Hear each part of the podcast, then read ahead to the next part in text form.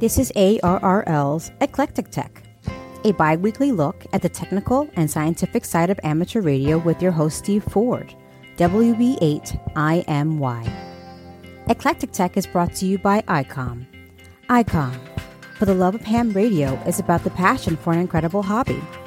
Visit ICOM in the community webpage at www.icomamerica.com forward slash community. As you've no doubt figured out by now, I'm particularly interested in clever ways to generate electrical power. Just a few episodes ago, I talked about the amazing potential of nano diamond power cells. Those are the ones that really do take a licking and keep on ticking. They supply power for decades, if not centuries. Well, something else grabbed my attention recently. This idea seems a little absurd at first glance, but there are well heeled investors apparently willing to sink a large amount of money into it. And sink may be the operative word. A Scottish company called Gravitricity has broken new ground on a demonstrator facility for a creative system that stores energy in the form of gravity, if you can call it that, by lifting and dropping huge weights. Really. Imagine this. If you coil a spring, you're loading it with potential energy, and that's released when you let it go, right? Gravitricity works on the same basic principle, except in this case the springs are 500 to 5,000 ton weights. When held up in the air by powerful cables and winches, these weights store large amounts of potential energy. When that energy is needed, they can be lowered down a mine shaft to spin the winch, which is connected to a generator which feeds electricity into the grid. Gravitricity says that these units could have peak power outputs between 1 and 20 megawatts and function for up to 50 years with no loss of performance. The system can quickly release its power payload in as little as 15 minutes or slow it down to last up to 8 hours, all depending on how fast they allow those weights to drop. To recharge this giant mechanical battery, electricity from renewable sources power the winches to lift the weights back to the top. So if you're using electricity, though, to raise the weights back to the top, how efficient can this system really be? Well, according to Gravitricity, their system has an efficiency between 80 and 90 percent. Ultimately, this kind of system should be able to store energy at a lower cost than other grid scale energy storage systems, such as Tesla's huge lithium ion battery that they've set up in Australia. The concept sounds very familiar to one I read about a couple of years ago called Energy Vault, and it used a crane to hoist concrete blocks onto a tower. Gravitricity seems to be further ahead in development compared to Energy Vault at this point. The company is now in the early stages of constructing a demonstrator facility to test out the concept just next year. The tower will stand 52 feet tall, lifting and dropping two 25 ton weights in order to generate 250 kilowatts of power. The custom built winches and the control system are being constructed by Huisman Company in the Czech Republic, and Kelvin Power is building the lattice tower in Leicester, England. The separate pieces will then be shipped to a port near Edinburgh for construction of the demonstrator. They plan to start testing next spring, and assuming all goes as planned, Gravitricity says they may have a full scale 4 megawatt project up and running by the end of the year. I'm speaking with Bob Allison, WB1GCM, and as you probably know by now, Bob is the assistant manager of the ARRL laboratory and he is the guru when it comes to QST product review testing. Good afternoon, Bob. Good afternoon, Steve. One of the things I miss about not being at ARRL headquarters is walking into your office and seeing your amazing little collection of uh, Heathkit transceivers and other rigs. Oh, yes. Mm-hmm. Well, plus the um, the museum, the museum annex, as I call it, uh, next to the lab there. Lovely, lovely museum filled with uh, vintage transceivers and uh, transmitter receiver pairs uh, throughout the history of amateur radio. We have a nice display room right off right off the ARRL laboratory. One of these days, Bob, the COVID pandemic will cease and people will be able to once again come and tour headquarters and see the museum, I hope. Well, it's one of the most popular attractions of ARRL headquarters. I always get positive feedback and lots of oohs and ahs when people walk through the museum room. It's a display of uh, actually the evolution of amateur radio equipment. And if, if somebody uh, walks out of that room and has a warm, fuzzy feeling inside because it reminded them of their youth, then we've done our job. Well, you've got us off to a perfect start, Bob, reminding us of our youth. You know how many hams, and I will admit to doing this myself, will occasionally wax nostalgic about, oh, the, I don't know, pick one, the Collins 75A4. Now, they don't make radios like that anymore. But, Bob, really, that's not true, is it? Well, um, the Collins 75A4, which came out about 1955, was really considered uh, state of the art, top of the line technology. It was the first receiver specifically designed for single sideband operation for the radio amateur. But the dynamic ranges of that receiver are not really that high as compared to today's radios. So the performance was pretty good for its time, but it does not live up to today's uh, performance of modern transceivers. Well, that's the key. How do you think, Bob, since you've tested so many radios over the years, how do you rate vintage transceivers compared to modern day rigs? First off, the look is certainly different. And the look is a lot more modernized and uh, a little bit more ergonomically friendly, hopefully. So obviously the look has changed quite a bit. The insides, of course, have changed. The most notable change uh, today that we see is in the receiver side, uh, especially, most notably, uh, software defined radios, whereas the um, architecture is entirely digital, right after the A to D converter uh, and right up to the speaker. It's, uh, it's, um, it's all digital. Um, so we can manipulate the signal in different ways. And um, the dynamic ranges of the software defined receivers and transceivers are getting up there. They're quite high. Uh, we have an example of the $1,000 transceiver, the ICOM IC 7300. Now, that uh, transceiver, fairly modern, it came out about four, four and a half years ago or so. But um, it has a very, very high uh, dynamic range of uh, about 100 dB as the lowest dynamic range at 2 kilohertz spacing out of the three dynamic ranges that we measure. We measure two tone, uh, third order IMD dynamic range, uh, blocking dynamic range, and something called reciprocal mixing dynamic range. So those dynamic ranges are published in QST. And if you look at the 2 kilohertz spacing dynamic ranges and, and look at the lowest dynamic range out of the three that we test and uh, we publish. That's the dynamic range of the receiver. Now, for comparison's sake, we started doing our current testing methods in 2007. So if you want to look at how transceivers have progressed since 2007, there's a couple ways to do that. First off is go to our website, of course. That's arrl.org forward slash test hyphen results hyphen summary hyphen table.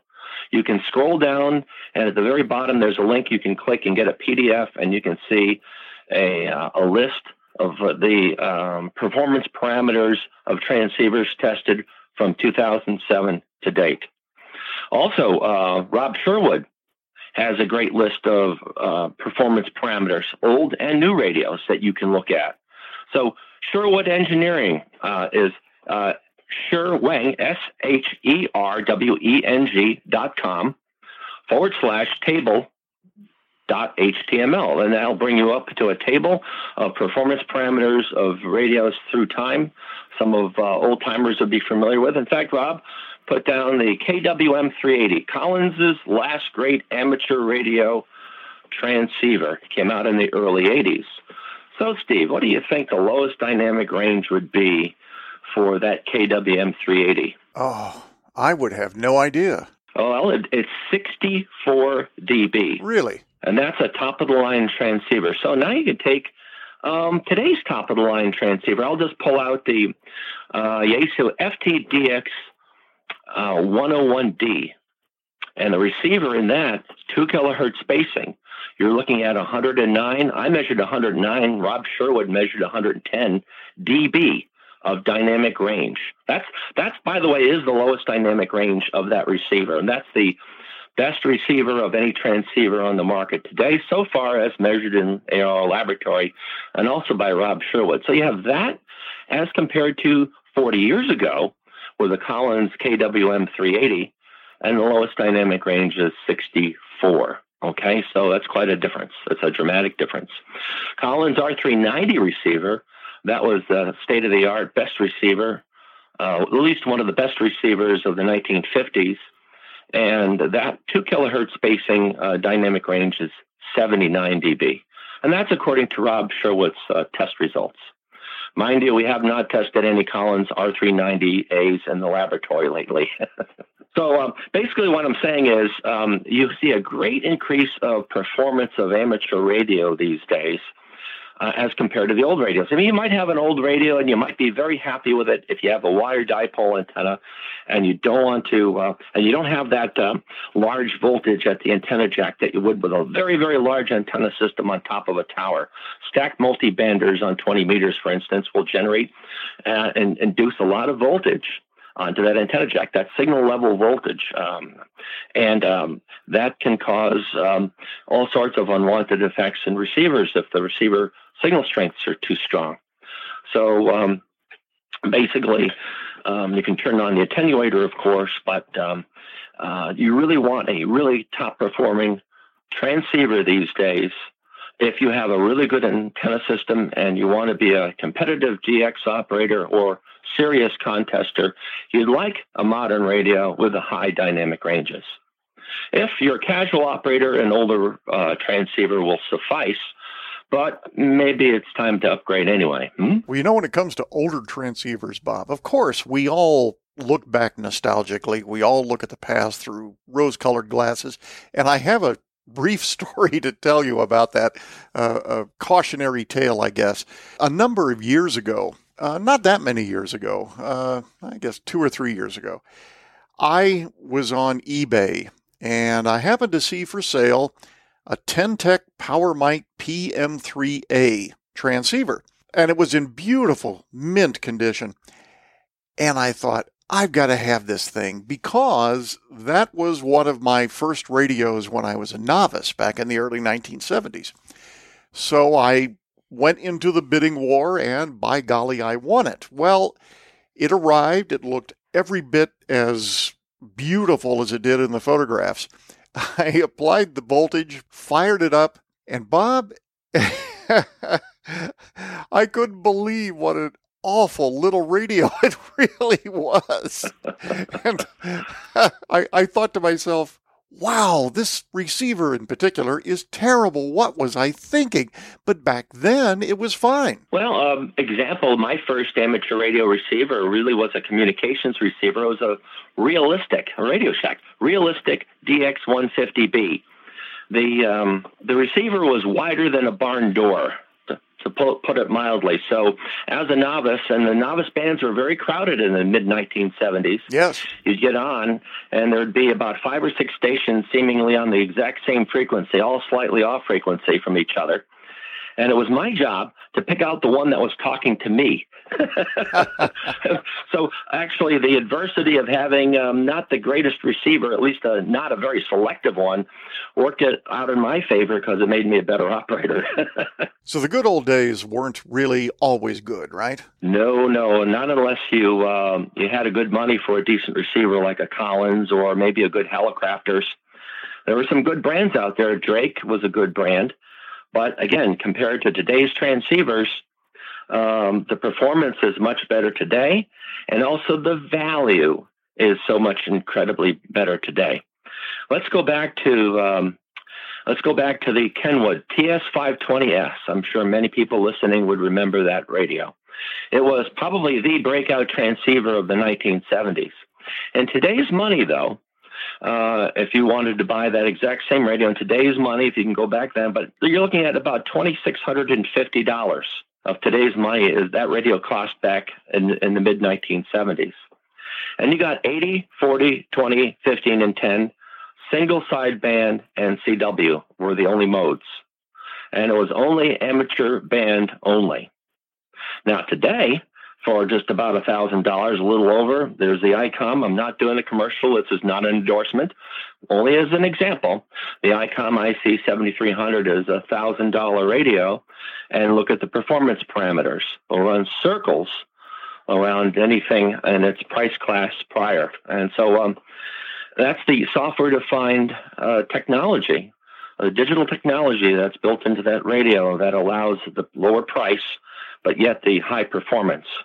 So um, today, for that brand new ham, what they're getting, the value of the radio, besides the performance parameters, now you also have AM, FM, digital, besides single sideband and CW, and you have a, a pan adapter scope, you have DSP, digital signal processing, and uh, amazing what you can pull out uh, and try to just tune out that tune in that one signal that you're trying to hear you can do it with a radio like that. Whereas back in the old days, it was a challenge just getting that one signal that you wanted to hear and uh, block out everybody else. It was very challenging.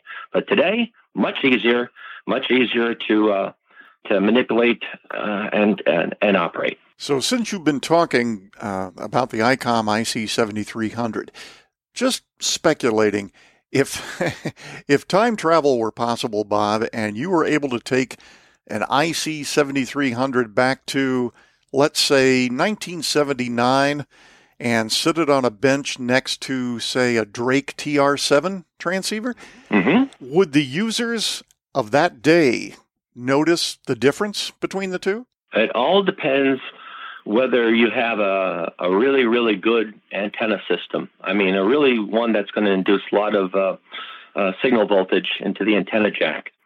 And if that's the case, uh, the ICOM 7300 in, in many ways will outperform the older 41 year old radio. But um, the selectivity on the front end of the Drake is just a little bit better on the on the wideband picture, as you could say. Now, mind you, you have a, a relatively inexpensive, uh, we'll call it an entry le- uh, level radio. It doesn't have the, a pre-selector built into it for that price. But if you go up in price in the ICOMs up to the mid range, when you tune around and you change bands, you hear click, click, click, the, the, the filtering change. You get a little bit better uh, selective uh, selectivity in the front end to black out all the other whole entire shortwave band, but try to get a chunk of the HF spectrum uh, to pass through into the next stages of the radio. In other words, you get all of the energy hitting the receiver from your antenna, whereas when you have a, a pre-selector at the front end, you're narrowing that energy down just so a, a range of frequency. So you, you're not overloading your receiver. Uh, ICOM may overload, but in a very spectrally dense environment. If you're on top of a mountain where there's a lot of radio services, the ICOM might get overloaded, whereas maybe the Drake may not. It's possible you'd have to see. Well, you know, Bob, the Drake back then, the TR7, that was considered a Cadillac transceiver. It was not cheap, and it was definitely not considered a radio for a beginner unless you had the kind of money available that you could afford one. That's correct. And I specifically remember when that radio came out, and there were not a lot of them actually on the air at that point. And unfortunately, it just wasn't enough for Drake to keep going. Uh, too too too too long after that, they they, they uh, left the amateur market. That's true. Well, Bob, you've given a very good comparison. I think uh, that maybe maybe will help dial back some of the nostalgia. Not that nostalgia is a bad thing. I I enjoy talking about radios of the past, just like you do.